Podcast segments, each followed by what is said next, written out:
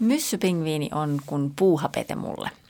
Ja se, miksi mä sanon sitä puuhapeteksi, on se, että sen, se tekee työnsä hyvin ja se käy niin sanotusti töissä. Se menee hakemaan ruokaa itselleen ja poikaselleen ja se palaa takaisin ja siihen ei mitään muuta oikein väliin mahdukaan. Se kävelee niillä pienillä jaloillaan sieltä, kun se on ensiksi tehnyt pitkän uimamatkan, niin se tulee takaisin sinne koloniaan ja sitten se kävelee tunnin verrankin sinne korkeimmalle kohdalle.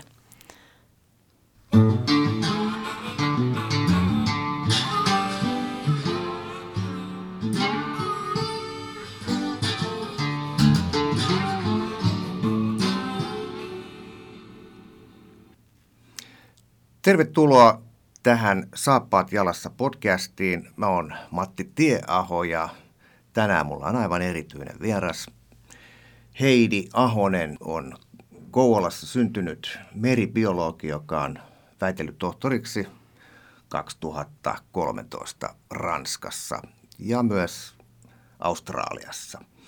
Työkseen Heidi tutkii valaita, mutta aina silloin tällöin Heidi pääsee maastoon tekemään erilaisia tutkimuksia. Nyt maaliskuussa Heidi palasi kolmen kuukauden reissulta Antarktikselta.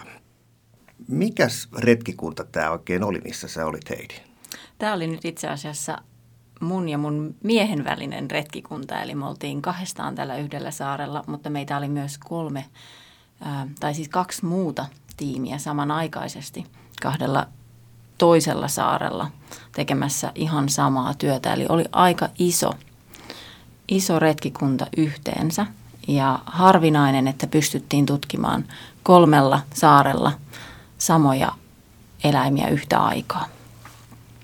Te olitte Deception Islandilla, joka on tämmöinen saari Antarktiksen niemimaan pohjoiskärjestä semmoinen 120 kilometriä pohjoiseen. Ja jos otetaan sitten vähän muita koordinaatteja, niin, niin Deception Islandilta on Etelä-Amerikan kärkeen, Etelä-Chileen, niin semmoinen reilu 900 kilometriä.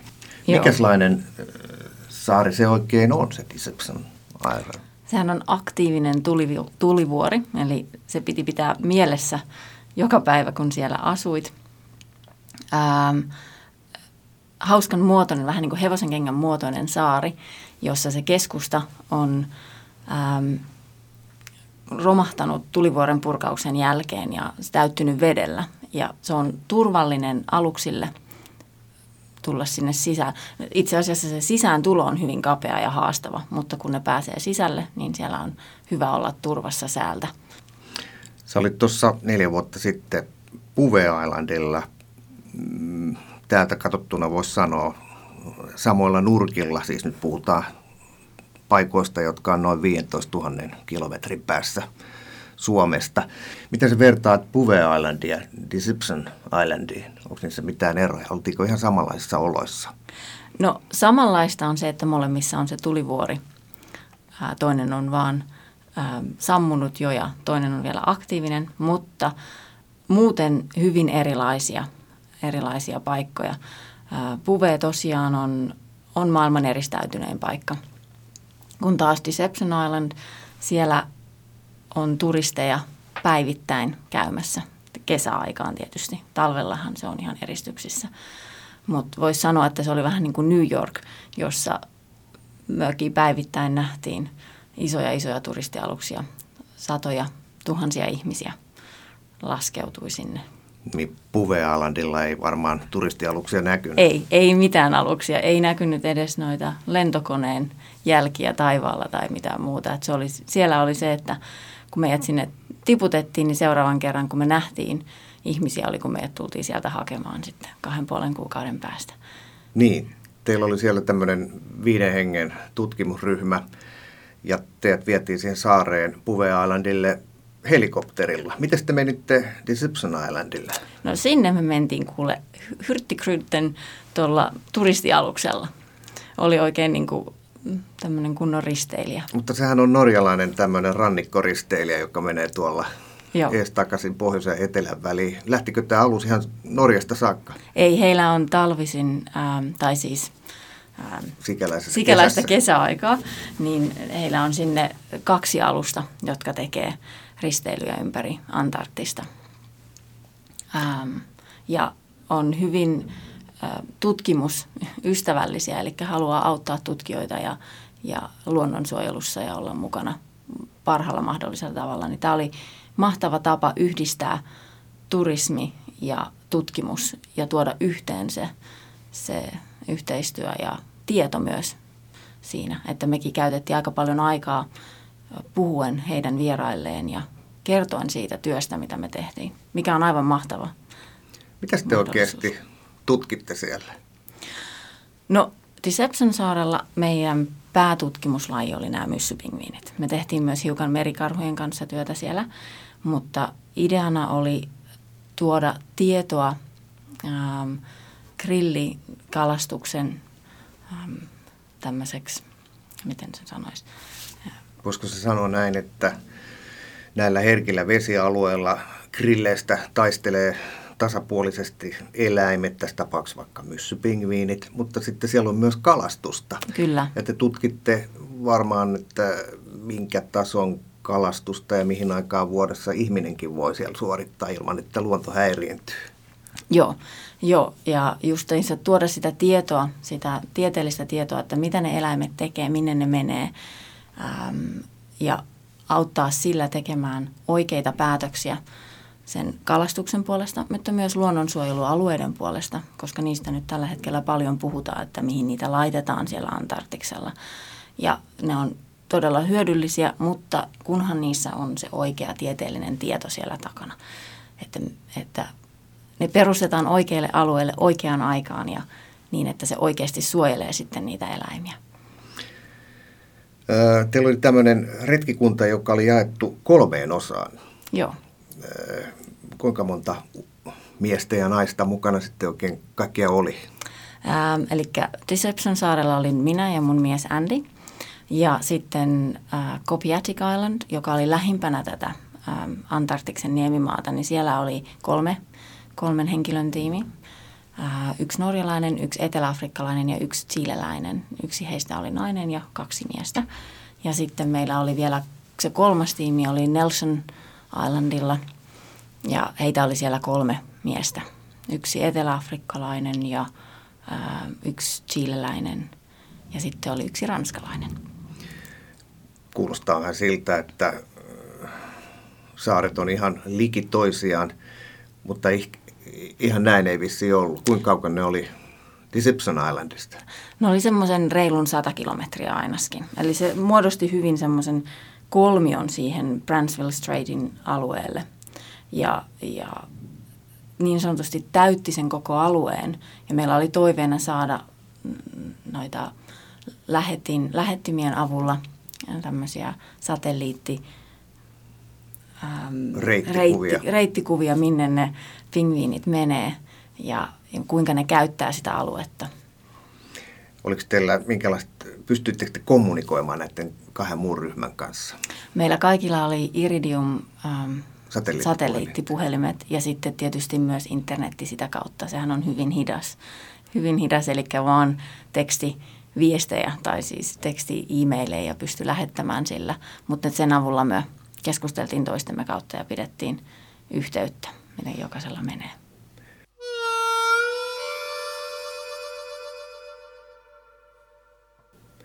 Äh, oliko niin, että tämä Andy, joka on sun puoliso, niin hän oli sitten tämän koko retkikunnan johtaja? Joo, eli hän, hänen vastuullaan oli koko koko helahoidon järjestäminen niin sanotusti, että, että kaikilla on. Ja se on aikamoinen äm, henkisesti, kun sä lähetät kaksi muuta tiimiä jonnekin ja saat valmistellut niille kaiken valmiiksi, niin on se, että pärjääkö ne siellä, olenko mä muistanut kaiken, onko heillä kaikki, mitä he tarvitsee.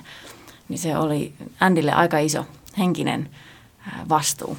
Minkälaisia valmisteluja tällaiseen retkikuntaan tarvitaan?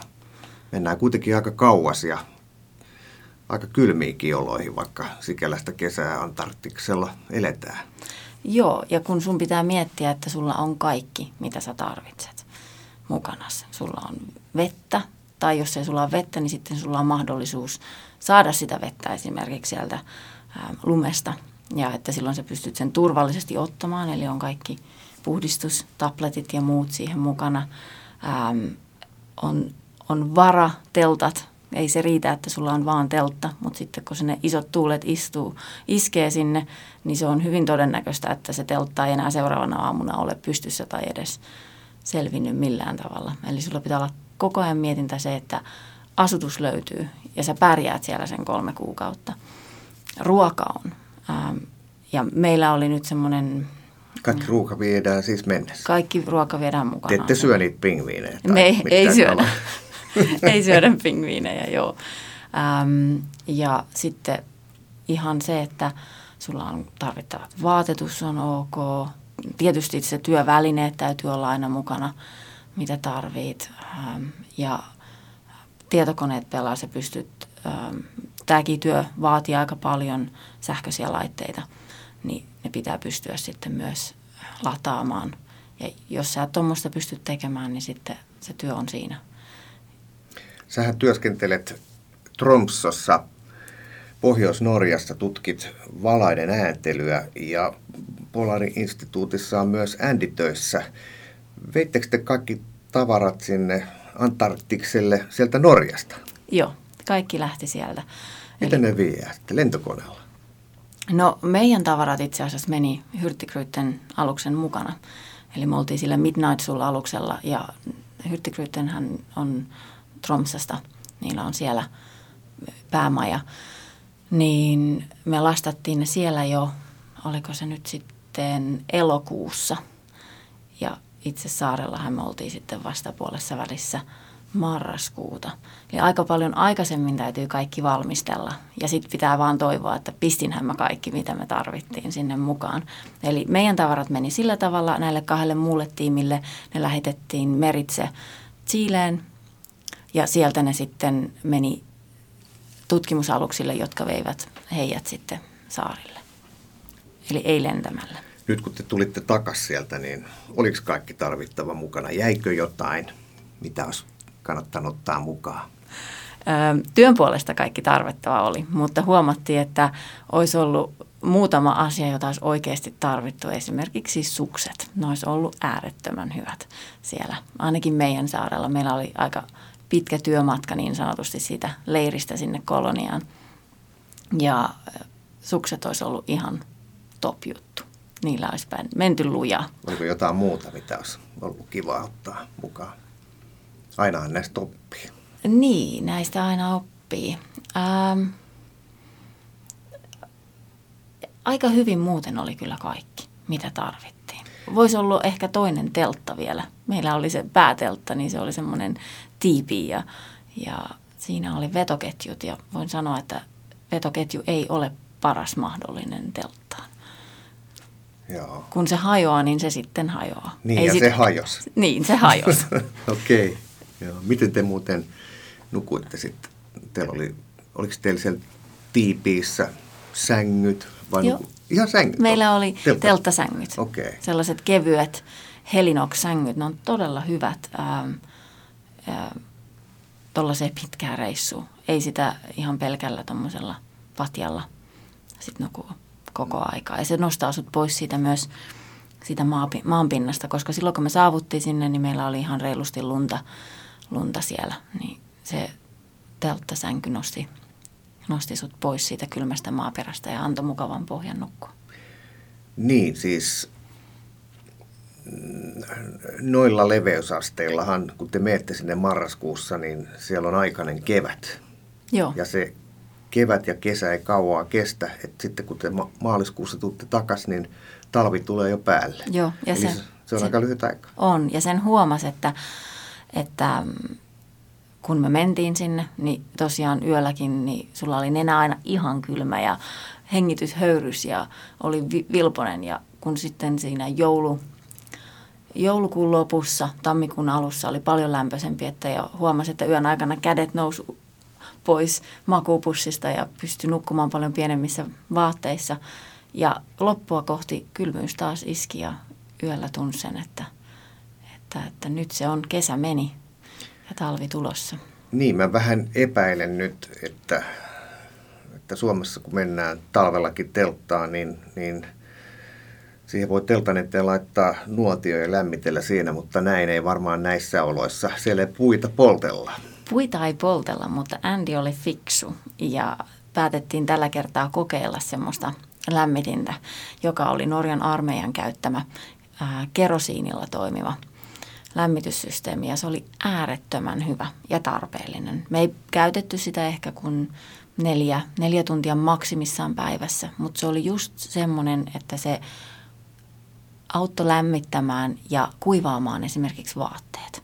Kun se on sellainen, että jos sä illalla meet nukkumaan ja sulla on kaikki sukat ja kaikki märät ja sä et saa niitä seuraavaksi aamuksi kuivaksi, niin se aamu alkaa huonosti kyllä siinä vaiheessa. Tietyn verran vaatteita sä pystyt aina kuivattamaan siellä makupussissa nukkuessa, mutta Deceptionkin on aika, sad, niin kuin siellä on aika paljon sadetta kesällä, niin märäksi tuli useasti.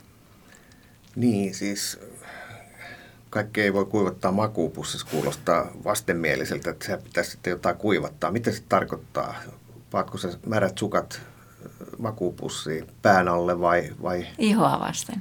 Niin se, se on yleensä paras tapa, tapa, kun se sun ruumiin lämpö lämmittää niitä siinä sitten. Eihän se välttämättä mukavalta aluksi tunnu, mutta on se mukavampi seuraavana aamuna, kun ne sukat on, hmm. sukat on kuivat.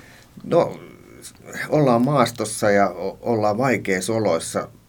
Miten, miten energiasta pidetään huolta? Onko siellä sellaista vaaraa, että jää syömiset ja juomiset vähälle vai miten te, söittekö te koko aika mässäilitte ja hirveästi vai miten aamu lähti käyntiin? Märkinen sukki. Aamu lähti käyntiin yleensä joko myslillä tai puurolla. Eli meidän ruoka oli, ähm, me tehtiin se helpoksi sillä tavalla, eli varsinaista kokkausta ei ollut, kokkausmahdollisuutta ei ollut, vaan kaikki oli tällaista ähm, kuivattua ruokaa, mihin lisätään vaan vesi. Ja se on ensinnäkin A siinä hyvä, että ei tarvitse kantaa älyttömiä määriä erilaisia juttuja ja sitten yrittää niissä, niissä olosuhteissa tehdä se kokkaus, vaan sulla oli joka, sulla oli aamupala pussissa, ja sitten sulla oli illallinen pussissa ja sä aina vaan lisäsit sinne sen veden ja söit. Ähm, niitä me syötiin 90 päivää. Niin voit uskoa, että loppua kohti se mysli tuli korvista. Samoin tuli myös illalliset, eli meillä oli 18 eri ruoka niin vaihtoehtoa ja niitä sitten kierrätettiin. Joo. Te söitte aamulla, päivällä ja Joo, illalla. ja illalla.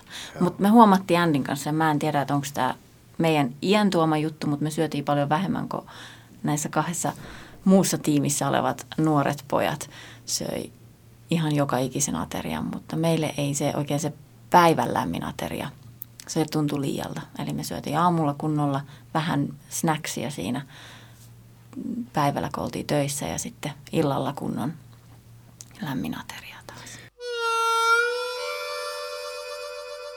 Te asutte teltassa. Tämä on niin kuin fakta. Siellähän kuitenkin on tämmöisiä äh, tutkimusasemia, on ollut, äh, niille on käynyt huonosti, mutta siellä taitaa olla ainakin yksi toimiva tutkimusasema. Oliko se espanjalaisten tutkimusasema? Oliko se teitä lähellä? Saatoitteko hyödyntää tällaisia niin kuin kovia rakennuspuitteita mitenkään? Se ähm, oli ähm, toisella puolella sitä kalderaa, eli sitä niin se on niin kuin laguuni. Joo, niin, saari. saari. Joo, joo. Se oli toisella puolella siellä ehkä noin viiden kilometrin päässä, mutta me oltaisiin tarvittu kumivene. Ja tämä on ehkä se toinen juttu, mikä olisi ollut hyvä olla. Olisi ollut, että meillä olisi ollut vene käytössä. Me oltaisiin pystytty liikkumaan siellä vähän enemmän. Nyt meillä oli jalat, mitkä vei meidät joka puolelle. Mutta kun sä kysyit aikaisemmin siitä, niin se olisi ollut hyvä. Ja myös tämän takia me ei päästy niin helposti sinne espanjalaisten asemalle, koska he oli aina töissä. Se on hyvin kiireellinen Meillä on paljon tutkijoita, se on Espanjan armeijan ylläpitämä ähm, vain kesäkäytössä oleva tutkimusasema. Ja. ja he tuli sinne vasta 24. päivä joulukuuta. Eli me oltiin siellä kuukausi ensiksi ihan, ihan kahdestaan ja sitten he tuli. Ja tuossa ihan muutama päivä ennen kuin lähdettiin, niin käytiin vierailulla heidän asemallaan siellä ja tutustuttiin espanjalaiseen kulttuuriin.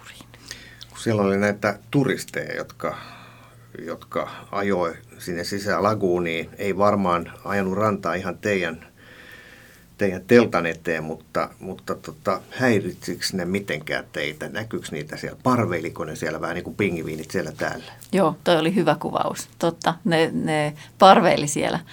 Ähm, mutta on säännökset, että vain sata ihmistä saa laskeutua yhdellä, laskeutua, tulla rantaan yhdellä kertaa. Ja, ähm, eli ne tuli semmoisina ryhminä. Ja sitten oli tietysti yksityisiä aluksia, mitkä tuli myös, pieniä purjeveneitä, katamariini tuli myös sinne. Okay. Ja kyllä sen, no erakkoluonteena varmaan vähän enemmän me Andinkään ollaan, niin, niin kyllä se tietyllä tavalla sen huomasi. Mutta samalla me myös saatiin aika hienoja ystävyyssuhteita monista ihmisistä, joita tavattiin siellä. Ja oli mahtavaa päästä kertomaan siitä tutkimuksesta ihmisille myös, koska niitä kiinnosti ja meitä kiinnosti myös. Eli, eli nämä turistit, kun laskeutuu sinne rantaan, nyt ollaan siis äh, luonnonsuojelualueella, jossa on tarkat säännöstöt, miten toimitaan. Oliko ne pitkään siellä rannassa, siellä saarella? Oliko ne tuntikausia vai oliko ne yli yön?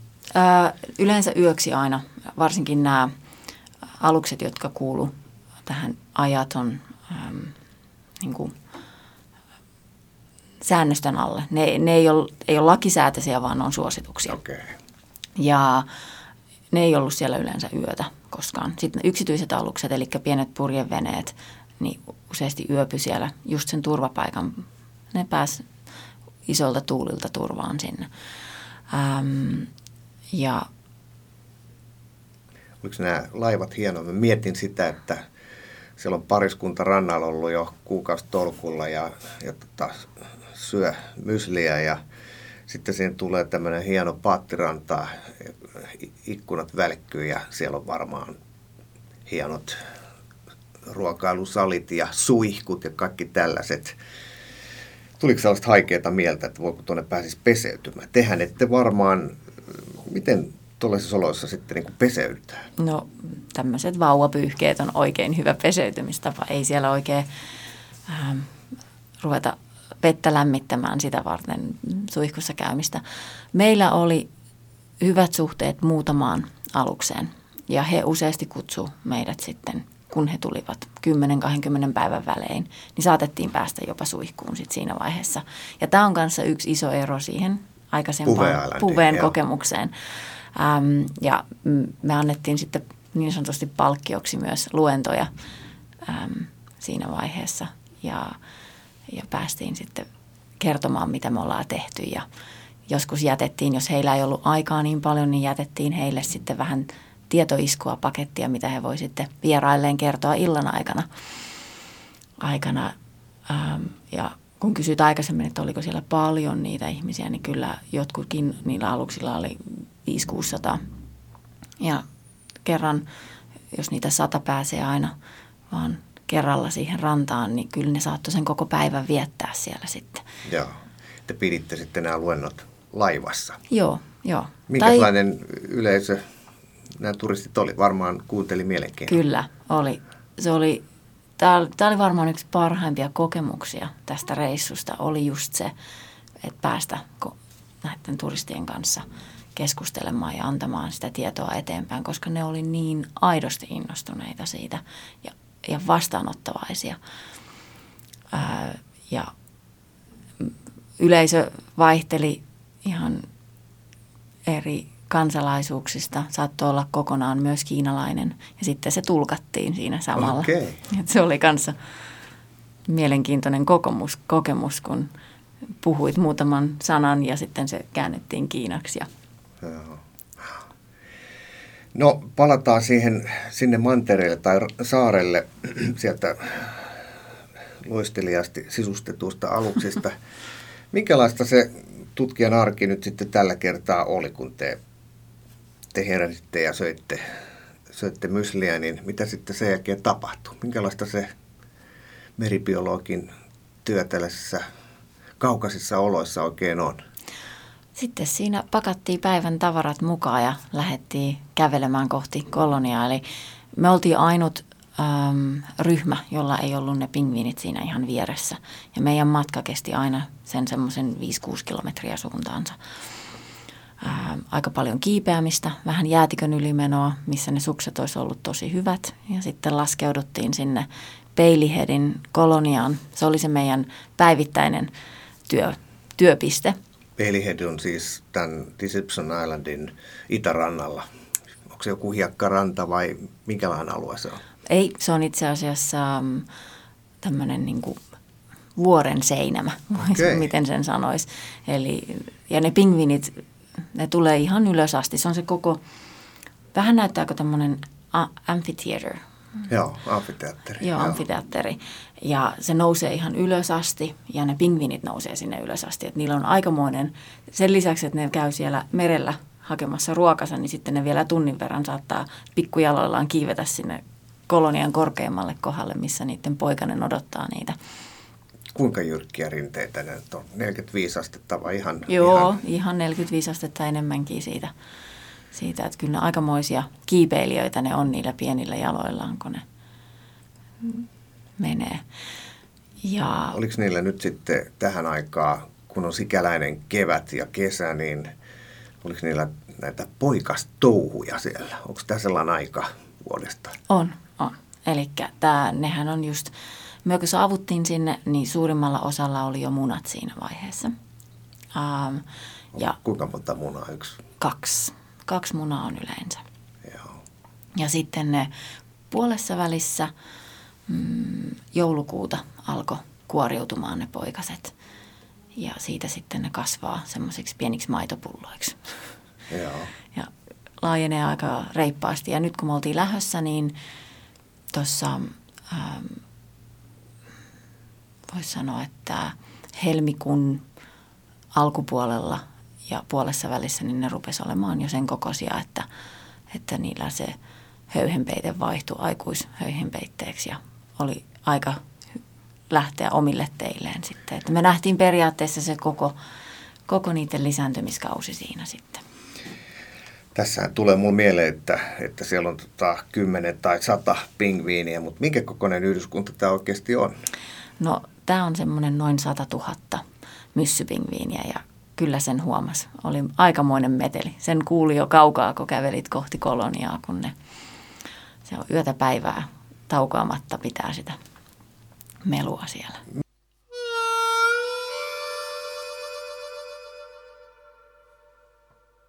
Mitä sä tykkäät pingviinistä? Onko ne kivoja otuksia? Onhan ne ihan kivoja otuksia. Mun sydän on aina varmaan kaikista lähiten noita hylkeitä. Se on se mun, äh, jos voi sanoa, intohimo. Mutta kyllä mä tykkään tehdä töitä pingviinien kanssa kanssa. Ja, ja Oliko tuolla hylkeitä? Oli. Meillä oli siellä, äh, sehän ei ole kolonia, missä ne lisääntyisi, vaan äh, urokset tulee siihen tuohon Hmm, ne saapuu sinne yleensä noin helmikuun alussa. Nyt puhutaan hylkeistä. Hylkeistä Joo, ja okay. merikarhuista itse asiassa. Merikarhunimisestä Joo. heimosta tai lajista, mutta hylkeistä kuitenkin. Joo. Ja South, South Georgia on yksi isoimpia ähm, niiden lisääntymisalueita. Ja emot jää sinne poikasten kanssa ja miehet päättää lähteä lomalle sitten, niin ne saapuu sitten tänne – Bransville Streitin alueelle lepäämään rankan lisääntymiskauden jälkeen ja syömään ja niitä tulee ihan tuhansittain. Eli yhtäkkiä rannat täyttyy merikarhuista ja niin kävi meilläkin, että siellä oli. Mites merikarhut ja pingviinit? Pingviini, pyssypingviini on tuommoinen 75-senttinen aikuinen, vajaan metrin korkunen otus. Merikarhu on sitten taas painaa varmaan painako satoja kiloja. Joo, urokset kyllä, kyllä. Täällä nyt oli niitä vähän nuorempiakin poikia sitten, mutta, mutta urokset kyllä. Toimiiko ne keskenään vihamielisesti vai onko kaikki ok? Se on ihmeen ok, täytyy sanoa, että, että itse kyllä kun katsoo jalkoja ja mihin siellä käveli, kun niitä merikarhuja oli ympäriinsä, mutta ähm, useasti tuli katsottua, että herran aika, että ei noi pingviinit kyllä yhtään, yhtään niitä pelkää, kun ne kävelee vaan ohi ja jatkaa omaa matkaansa. Kyllähän ne välillä jää hampaisiin kanssa ja siinä sitten ei kyllä hyvin käy sille pingviinille. Mutta Eli jos menee liian läheltä merikarhua, siis tätä hyljettä, niin, niin siinä saattaa tulla tällainen ärsytysefekti, niin Joo. kaloillakin tulee, vaikka se ei ole niiden ruokaa. Joo. Mutta saattaa kuitenkin napata sitten, Joo. tulit, tulit liian lähelle. Ja sitten käy huonosti. Äh, onhan myös sellaisia hylkeitä, jotka, jotka on paljon aggressiivisempia pingviinien suhteen. Oliko täällä mitään muita hylkeitä kuin näitä merikarhuja? Oliko näitä leopardihylkeitä? Oli, Oli. oli meillä. Ja meillä oli itse asiassa vielä silleen, että aivan varmasti siinä kolonian ulkopuolella vedessä niitä oli enemmänkin, mutta niitä ei nähty siinä. Mutta siellä, missä se meidän ähm, leiri oli, niin sillä puolella rantaa, niin nämä me ähm, leopardihylkeet, ne nousi aina siihen rannalle lekottelemaan ja varmaan ruoan jälkeen tuli sitten ottamaan pienet nokoset ja sieltä löytyi paljon hylkeen, ei hylkeen, kun noita pingviinin höyheniä, kun, kun ne nousee siihen rannalle, niin ne useasti sitten painovoima, painovoima ottaa sen parhaamman puoleen ja niille tulee huono olo ja sitten Okei. ne All right. oksentaa siihen, siihen niitä pingviinin sulkia. Ja, Joo. Et selvästi ne oli käynyt aterioimassa, mutta sitten kun on siinä rannalla, niin ei ne pingviinit siinä vaiheessa niitä pelkää. Että meilläkin on monta kuvaa, missä sulla on se leopardihylje siinä makoilemassa ja pingviini menee aivan nenän eestä. Että Onko pingviini vähän semmoinen tyhmän rohkea otus? voisi sen tolleen sanoa. Oliko siellä muuten valaita yhtään, että aina tulee mieleen, kun ollaan noilla leveysasteilla, että, että paitsi siellä on pingviinejä niin, niin, ja hylkeitä, niin vo- voi olla myös valaita. Miekkavala on kanssa sellainen, joka Joo. metsästää pingviinejä. Joo, miekkavalaita me ei itse nähty. Ää, turistioperaattoreilta kuultiin, että niitä oli ollut sitten vähän matkan päässä ja tullut hyvin lähemmäs. Ää, mutta ennen kaikkea siellä oli ryhävalaita. Ja nehän on sen grillin perässä siellä sitten kanssa, että syö samoja juttuja kuin nämä, nämä myssypingviinit.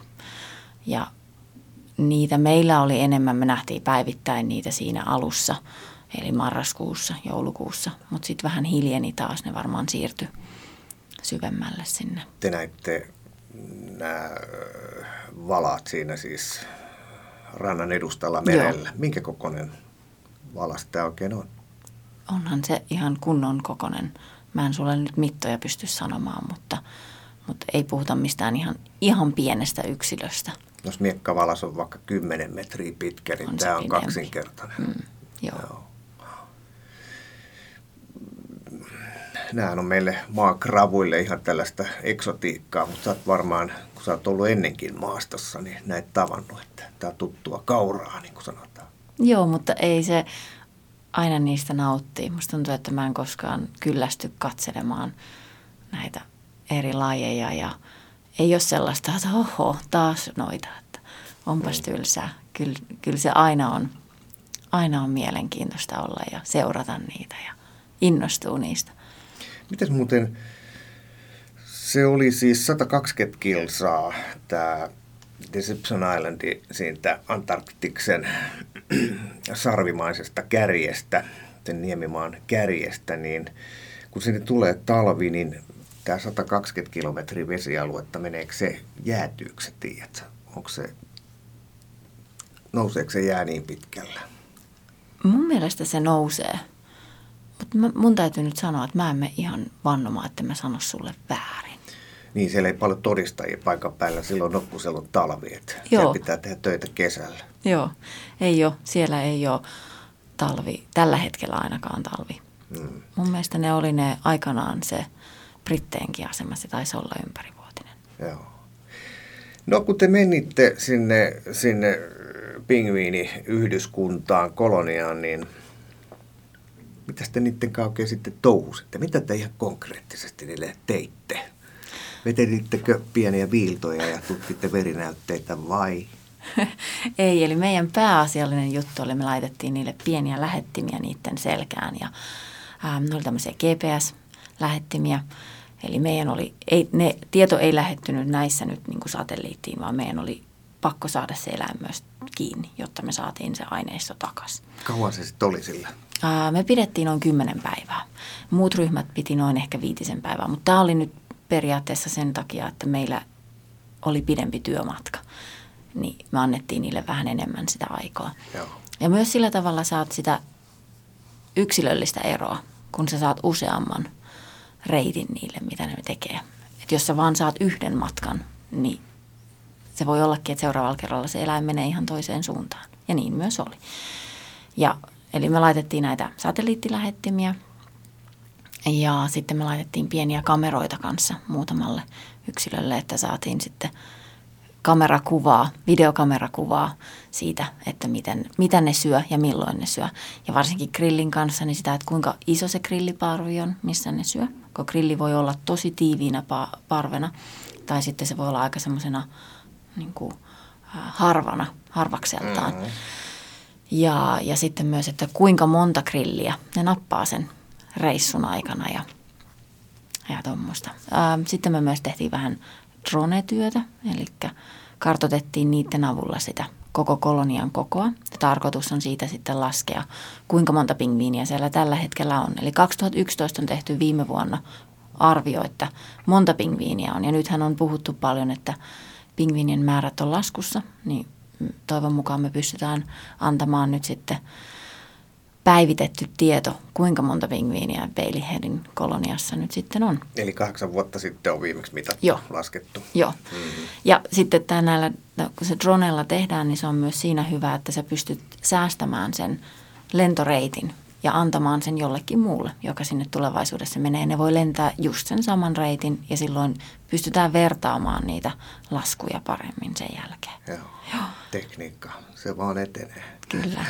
Niin. Joo. Ja sitten me pistettiin vähän noita satelliittilähettimiä myös niille merikarhuille sitten.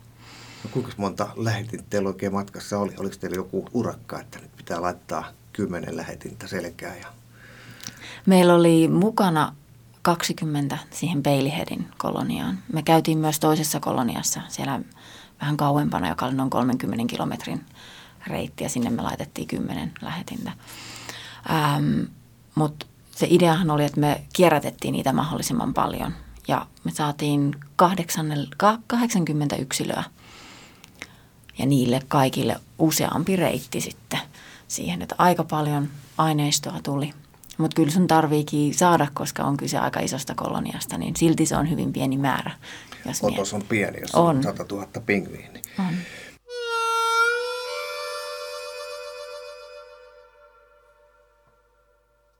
Minkälaisia reissuja ne sitten tekee, jos te tutkitte, niin tuommoinen pienotus, niin kuin sanottu, reilusta alle metrin Joo. korkuinen otus ja maalla liikkuu sellainen huvittavasti eteenpäin, niin sitten kun se hyppää sinne veteen, niin kuinka pitkälle se oikein menee? No se riippuu siitä lisääntymiskauden ajankohdasta myös. Eli aluksi kun ne istuu sen munan päällä ja hautoo, niin sehän muna ei vielä siinä vaiheessa vaadi mitään muuta kuin sitä lämpöä. Niin silloin se voi mennä aina vähän kauemmaksi. Eli ideahan on se, että toinen istuu munan päällä ja toinen menee silloin ja sitten ne vaihtaa ja toinen, toinen lähtee syömään tai hakemaan sitä grilliä. Ja siinä vaiheessa, kun ne on sen munan päällä, niin ne tekee kahden kolmen päivän reissuja – ja helposti 100 kilometriä, 80-100 kilometriä pystyy tämmöinen pikkuinen lintu menemään. Ähm, ja ne levittäytyy aika laajalle alueelle siinä vaiheessa. Ja sitten kun ne poikaset kuoriutuu ja rupeaa kasvamaan, niin se välimatka, minkä ne aikuiset pystyy enää tekemään, niin se koko ajan vaan pienenee, pienenee, pienenee. Ja myös suunta rupeaa olemaan, että ne ei mekkää enää ihan viuhkamaisesti joka puolelle, äh, vaan ne pidättäytyy enemmän lyhyellä. Ja loppua kohti se on sellainen 24 tuntia, kun ne on pois. Sitten ne on 10 tuntia, 6 tuntia viimeissään ja neljä tuntia, niin ei ne enää pysty tekemään pidempiä, koska niiden täytyy palata takaisin ruokkimaan ne poikaset siinä vaiheessa. Ja noin 20-30 kilometriä varmaan jos, maksimissa. Jos pingviini vetää sata kilsaa yhteen suuntaan ja tulee toisen sata sitten takas, niin, niin kauan siihen nyt sitten meni aikaa? Kaksi-kolme päivää noin. Ja siinähän tietysti täytyy ottaa huomioon, että nehän myös vähän tekee, se ei ole niin kuin suoraviivasta menoa välttämättä, vaan mennään ympäriinsä ja etitään sitä ruokapaikkaa. Hmm. No minkälaisia tutkimustuloksia tuli?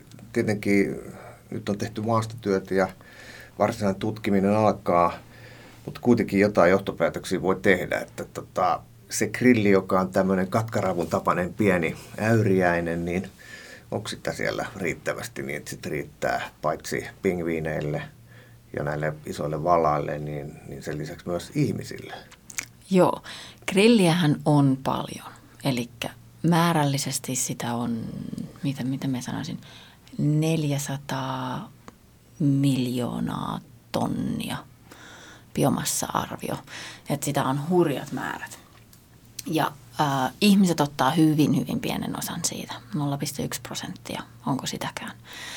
Ja sitten muut käyttäjät, niin kuin sanoit, valaat ja hylkeet ja nämä pingviinit. Niin kyllä sitä ruokaa, ruokaa siellä niille on.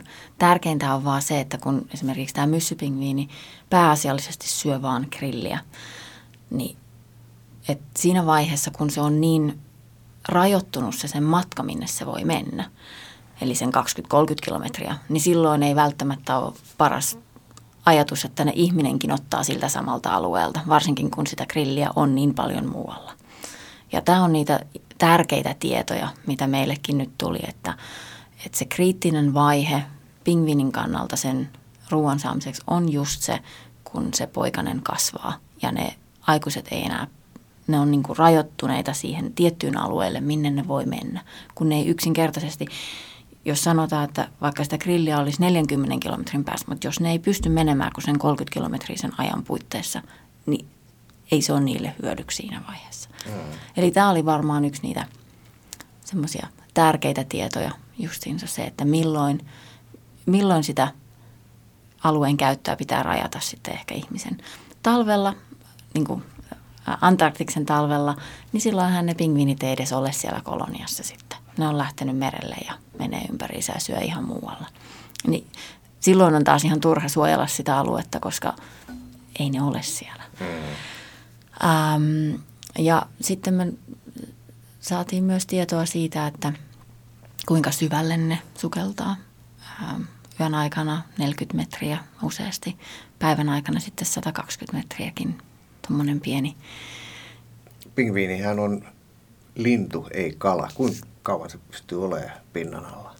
Ah, mä en osaa sulle sanoa varmasti, että kuinka kauan, mutta kyllähän se nyt useamman minuutin pystyy siinä vaiheessa olemaan. Jos käy toista mm. sataa metriä Kyllä. syvällä, niin ei se ihan, ihan hetkessä tapahdu. Ei. Sitten ne tulee pintaa kohti ja sä näet, kun ne puhaltaa niitä, niitä mm, ilmakuplia, kun ne hengittää ulos siinä vaiheessa, kun ne lähtee nousemaan. Ja näyttääkö tuommoisilta robottipingviineiltä, kun ne nousee sieltä ylös. Ja ne on valmiina ottamaan sitten heti ilmaa, kun ne pääsee pinnan päälle. Taitaa olla äh, näistä, näistä vajasta 20 pingviinilajista se kaikkein yleisin, vai onko? Miten, miten myssypingviineillä menee? Myssypingviineillä menee yleisesti ihan jees, että niillä alueilla, mitä sitä on, niin se on ihan yleinen.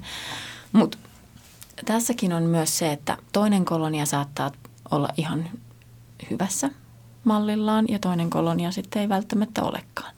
Ja se ei ole aina vaan se, että onko niillä tarpeeksi ruokaa, vaan on myös se, että mitkä on ne sääolosuhteet siellä. Eli esimerkiksi nytkin meidän reissun aikana, kun meillä oli mahdollisuus kuulla tietoja vähän muista kolonioista, varsinkin näiltä turistioperaattoreilta, niin he esimerkiksi kertoivat, että oli alueita, missä oli niin paljon lunta, niin ne pingviinit ei ollut pystynyt rakentamaan pesää ja se oli alkanut se koko pesintä todella myöhään ja kun meillä oli jo isohkon kokoisia poikasia, niin ne istu vielä munilla siinä vaiheessa. Ja sehän tarkoittaa, että ei ne poikaset selviä siitä, siitä kesästä. Eli voi sanoa, että se kolonian sen kesän tuotto menetetään. Mm, totta, se on se. Että se, se on niin paik- paikasta riippuvaa myöskin. Se. Minkälaiset nämä olot sitten esimerkiksi teillä nyt sitten Deception Islandilla oli? Oliko, oliko pientä tuulen tynkää vai miten se kuvailisit oloja? Se oli kuitenkin, ei ollut hirveän kylmä, että se oli jossain nollan tienoilla, eikö niin? Joo, nollan tienoilla, mutta tuulee. Tuuli on se, mikä on sun kaverina siellä useasti. Ja me saatiin semmoinen ihan kunnon 30-40 solmun tuuli noin 10 päivän, 10 päivän välein, että, että joutuu aina pitää huolen, että teltta, teltta pysyy kasassa ja yöt oli vähän levottomia, kun tuntui, kun sä ootko jossain sipsipussissa, jota heilutetaan. Ja niin se lätisee varmaan sillä kovassa Joo. tuulessa. Joo, ja sitten kun koko ajan kumminkin kuuntelet, että hmm, lähteekö mikään lentoon, niin ei siinä tule paljon nukuttua niinä aikoina. Ää, aurinkoa ei ole hirveästi. Se oli semmoinen yleinen vitsi, että milloin, milloin siellä paistaa aurinko. Kyllä niitä kauniita päiviäkin tuli. Ei siinä mitään, mutta ennen kaikkea se on aika, aika tuulista ja sateista ja lumisadetta, mitä siellä on. Minkälaiset kledjut sulla oli päällä sitten, kun sä läksit teltasta sitten päivittäiselle työrupeamalle, niin miten siihen varustaudutaan? Mitä, mitä pitää olla päällä? No, kun meillä oli se kävelymatka siinä aina aluksi, niin piti olla vähän ehkä kevyemmät vaatteet sitä varten, koska et halunnut olla aivan hiestä märkä, kun pääsit koloniaan. Niin täytyy vähän miettiä, että sulla on siinä semmoiset kevyet hengittävät vaatteet sitä varten.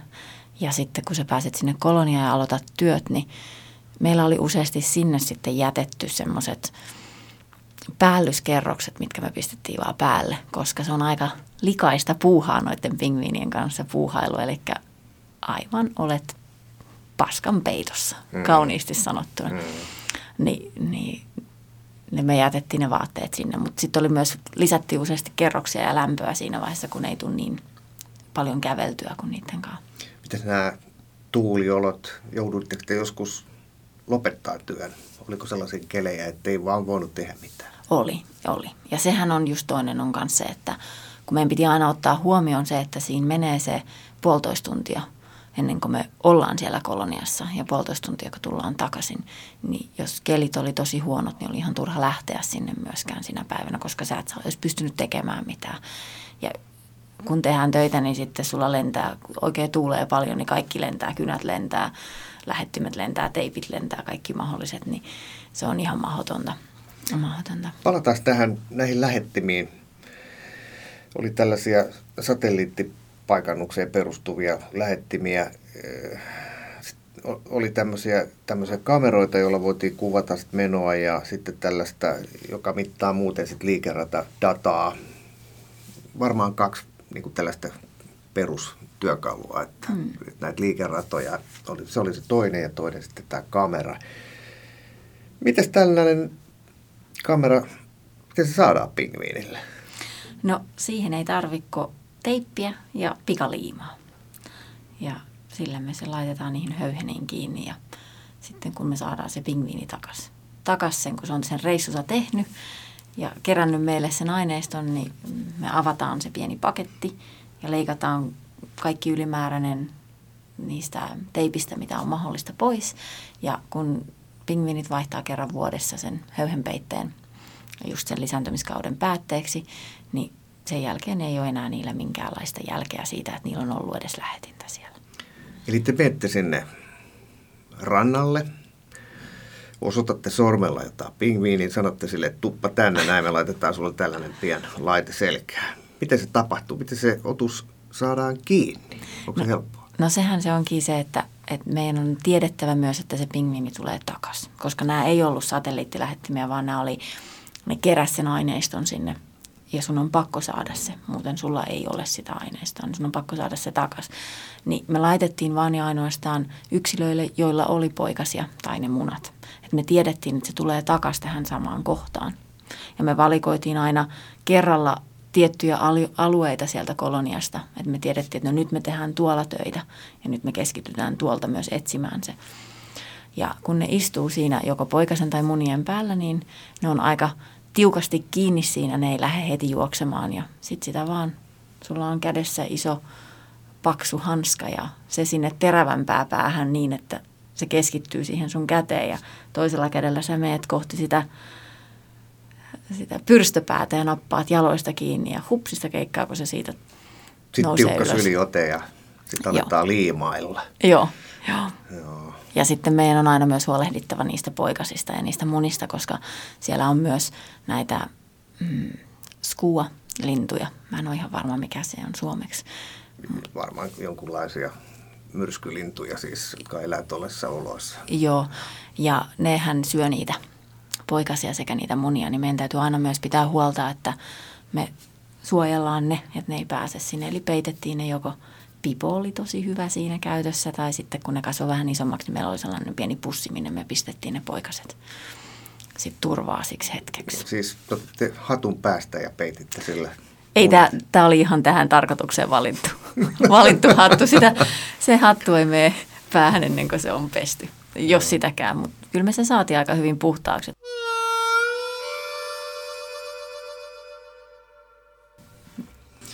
Hei, mä mietin tätä, että pingviineillä on aina pari ja mm. ne on mm. vuorotellen siinä hautoon niitä munia. Että te laitatte toiseen lähettimeen. Mitä se toinen tulee? Missä se on? Tuleeko se siihen paikalle sitten heti vai onko se, onko se siellä ulapalla sitten?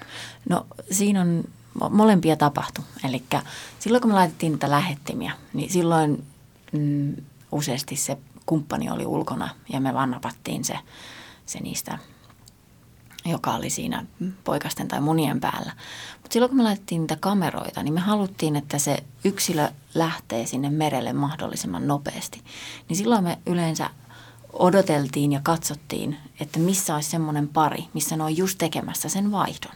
Ja sitten me otettiin se yksilö, joka oli poistunut niiltä munilta ja laitettiin siihen, koska me tiedettiin, että seuraavan tunnin sisällä se menee merelle. Ja Missä tämä vaihto tapahtuu? Siinä pesällä vai jossain? Joo, siinä pesällä. Ne yleensä, äm, se on hyvin nopea myöskin ja varsinkin loppua kohti, kun niillä on niin kiire, niin se tapahtuu. Niin ne tervehtii toisiaan, mm, niillä on semmoinen ääntely, kun ne pitää ja heiluttaa ja, ja sitten tuntuu, että ne vähän keskustelee, että no pidät sä nyt huolta niistä ihan varmasti ja katsothan sitten perään ja sitten ne hyppää ja vaihtaa, vaihtaa paikkaa ja se toinen hengailee hetken aikaa siinä ympärillä ja lähtee sitten syömään omalle reitille. Miten sitten tämmöisessä tapauksessa, kun kaveri tulee mereltä ja huomaa, että pesä on peitetty jollain pipolla, niin mitä siinä tapahtuu? Sellaisia meillä ei itse asiassa käynyt, että ne olisi tullut just siihen. Eli jos ne teki sen vaihon, niin silloin me annettiin sen oman. Joo ja ne oli niitä helpoimpia tilanteita, voisi sanoa meille, koska silloin sä tiedät, että ne poikaset on hyvässä huollossa.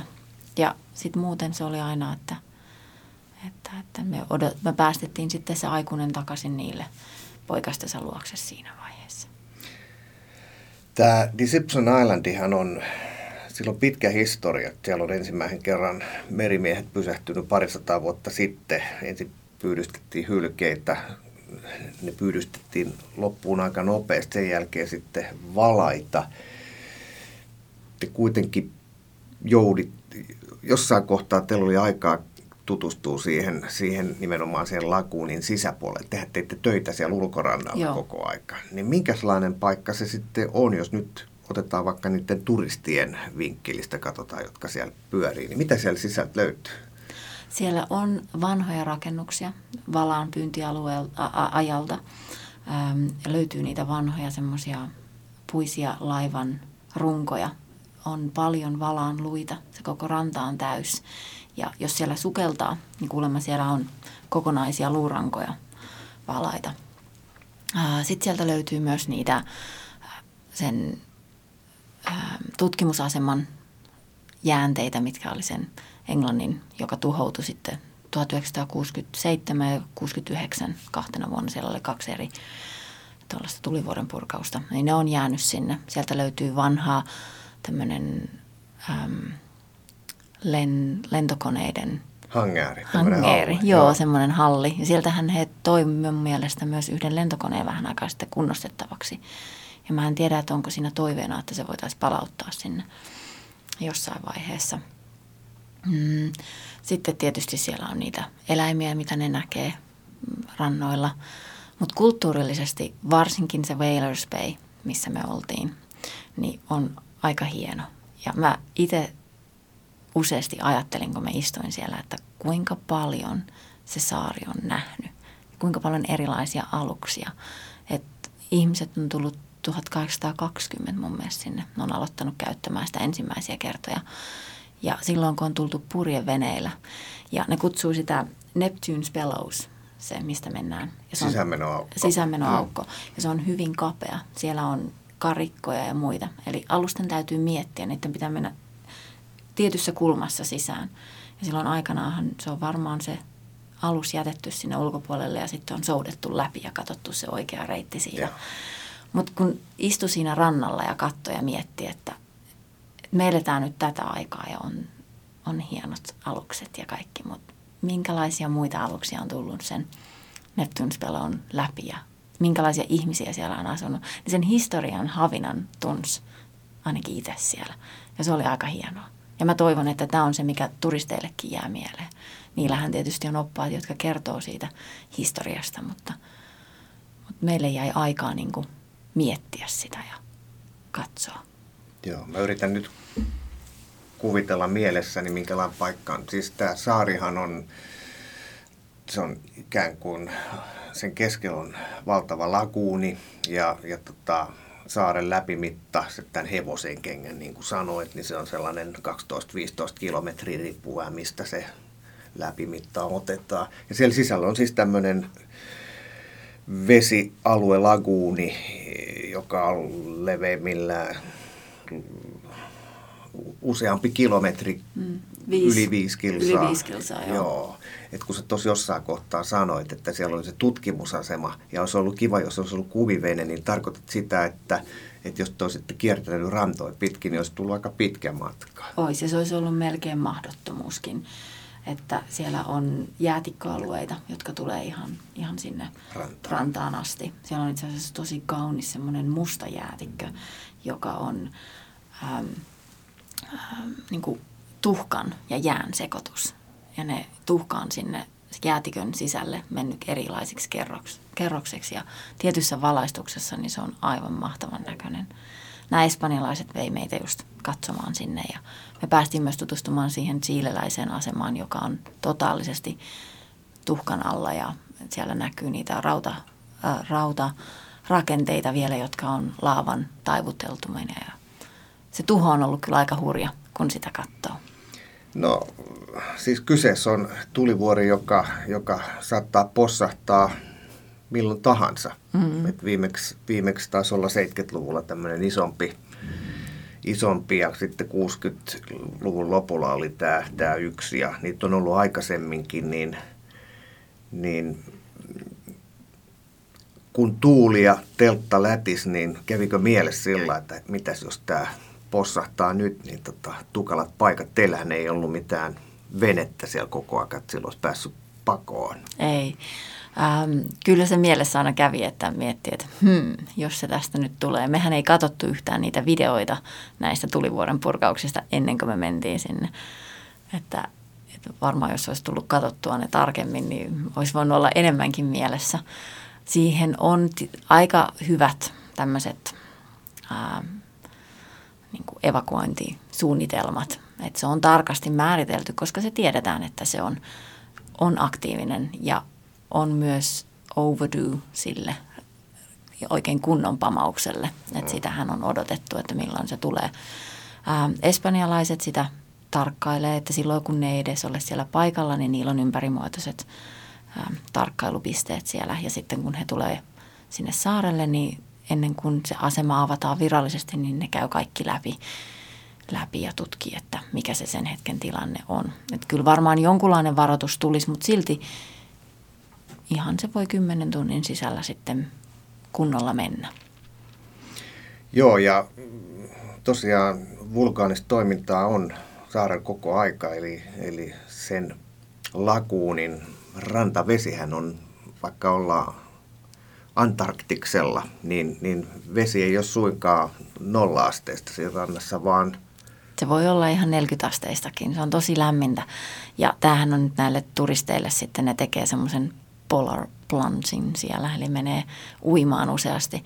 Ähm, heti kun sä pääset 10 senttiä syvemmälle, niin se kaksiasteinen vesi sinuun iskee, että ei se... Ei, se, helppo ole. Ei, ei se ole, mutta tosiaan siinä ihan rantahietikolla tietyillä kohdilla niin on tosi lämmintä, että sä voit kaivaa kädet tai varpaat sinne. Aikanaanhan ihmiset tekee, että ne kaiva kuoppia, nyt se ei ole enää sallittua, mutta sinne ihmiset kaivo kuopan ja sitten istuttiin niissä kuumissa ja. lähteissä. Ähm, ja varsinkin siellä Chilen entisen aseman, tutkimusaseman luona, niin siellä on yhdet parhaimmat niistä. Ähm, ja sen myös näkee siinä höyrynä, mikä nousee ylös että välillä. Ja sen semmoisen rikin hajun haistaa, haistaa siinä.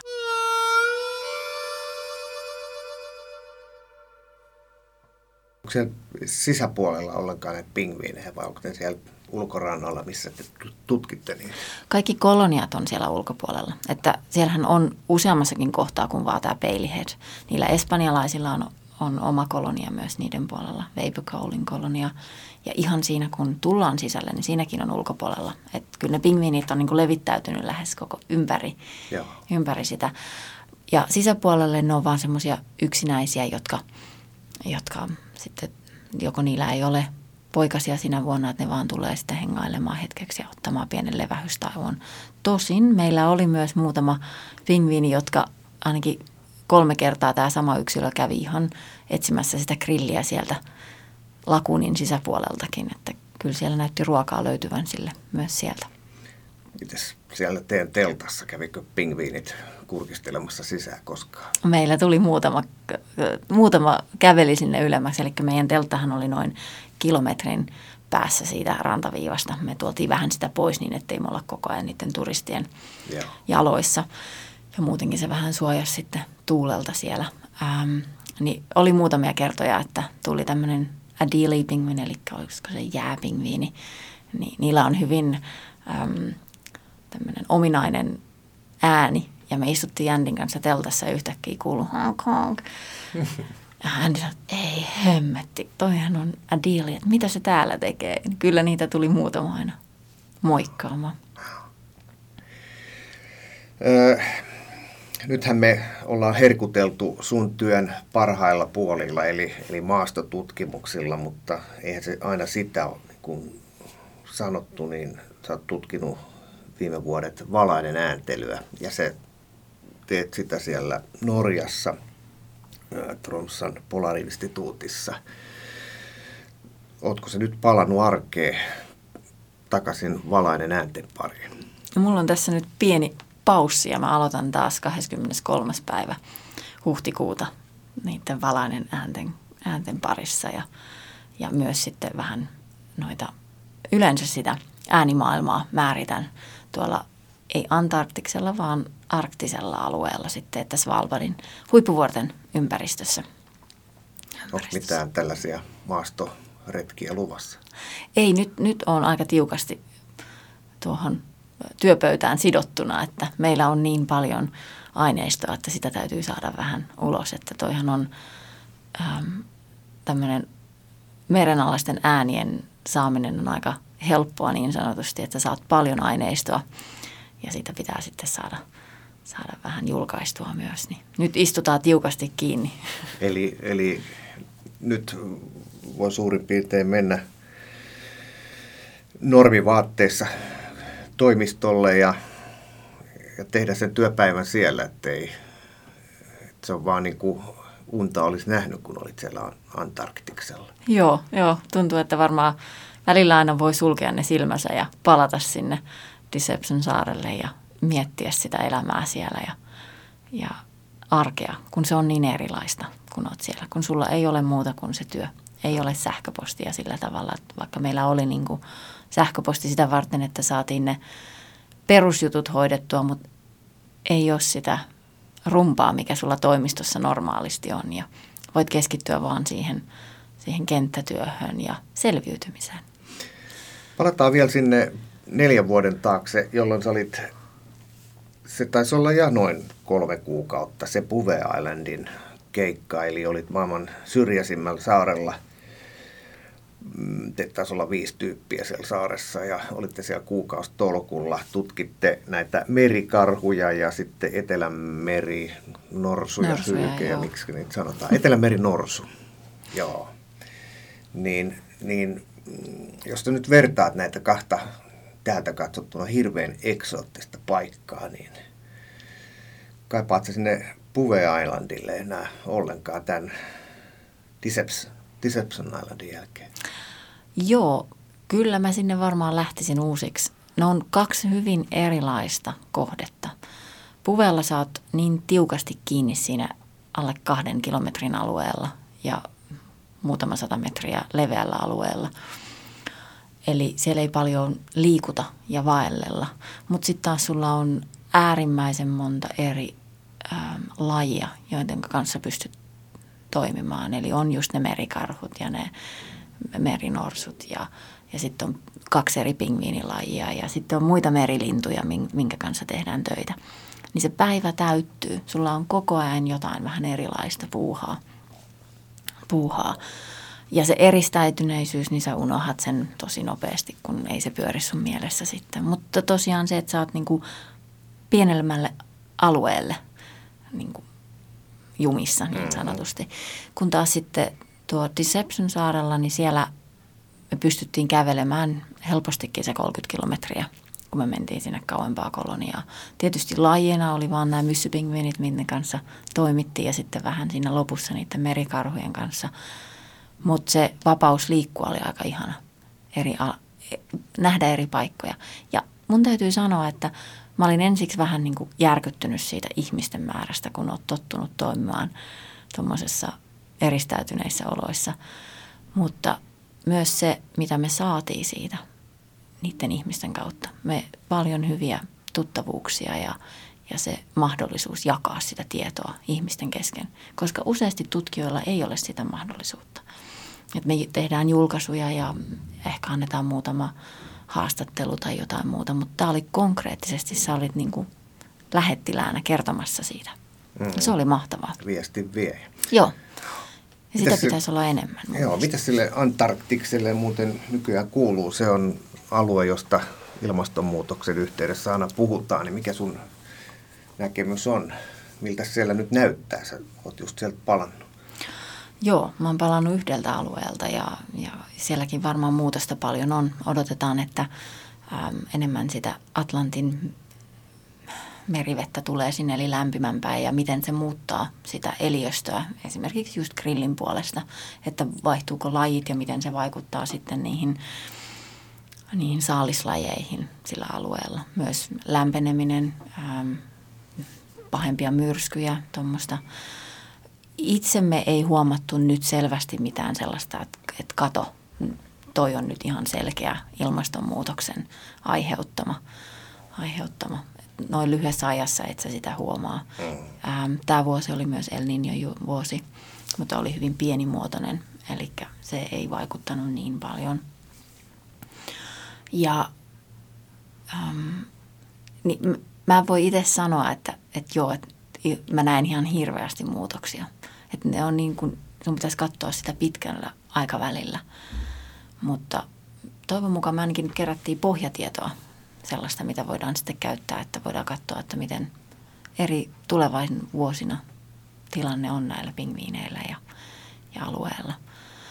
Ähm, Siellähän on tietynlaiset virtaukset. Joo. Ja nyt kun puhutaan aina ilmastonmuutoksesta, niin puhutaan siitä, että Etelämanner sulaa ja hmm. maapallon vesistö nousee 60 metriä, mutta siinä on myös tämä toinen, mistä tuossa äsken sivusitkin, niin nämä merivirtojen, merivirrat ja, ja jos se meri lämpenee, niin siellä voi tapahtua dramaattisia asioita Joo, kuitenkin. muutos voi olla, olla hurja ja kun se lähtee sieltä pohjalta niin sanotusti, että ne, ne planktonit ja eläinplanktonit muuttuu ja vaikuttaa sitten siihen, että mitä ne taas sitten korkeammalla trofiatason eläimet syö ja miten se lähtee. Ja mun mielestä tuntuu, että me ollaan aika alussa vielä siinä tutkimuksessa, että, että mitä kaikkia muutoksia tulee tapahtumaan. Että ne on niitä huolestuttavia asioita. Kiitos Heidi tästä mielettömästä matkasta sinne Antarktiksen kupeelle. Tämä oli aivan, aivan loistavaa. Kiitoksia.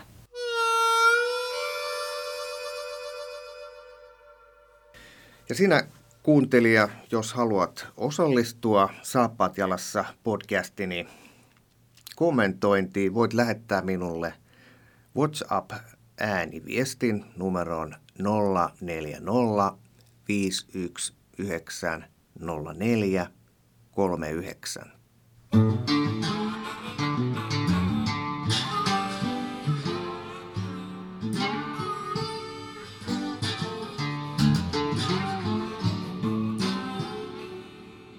Tämä on Kouvolan Sanomien Saappaat jalassa podcast. Pysy ajan tasalla paikallisista asioista ja tilaa Kouvolan Sanomat diginä edulliseen tutustumishintaan osoitteessa kouvolansanomat.fi kautta podcast-tarjous.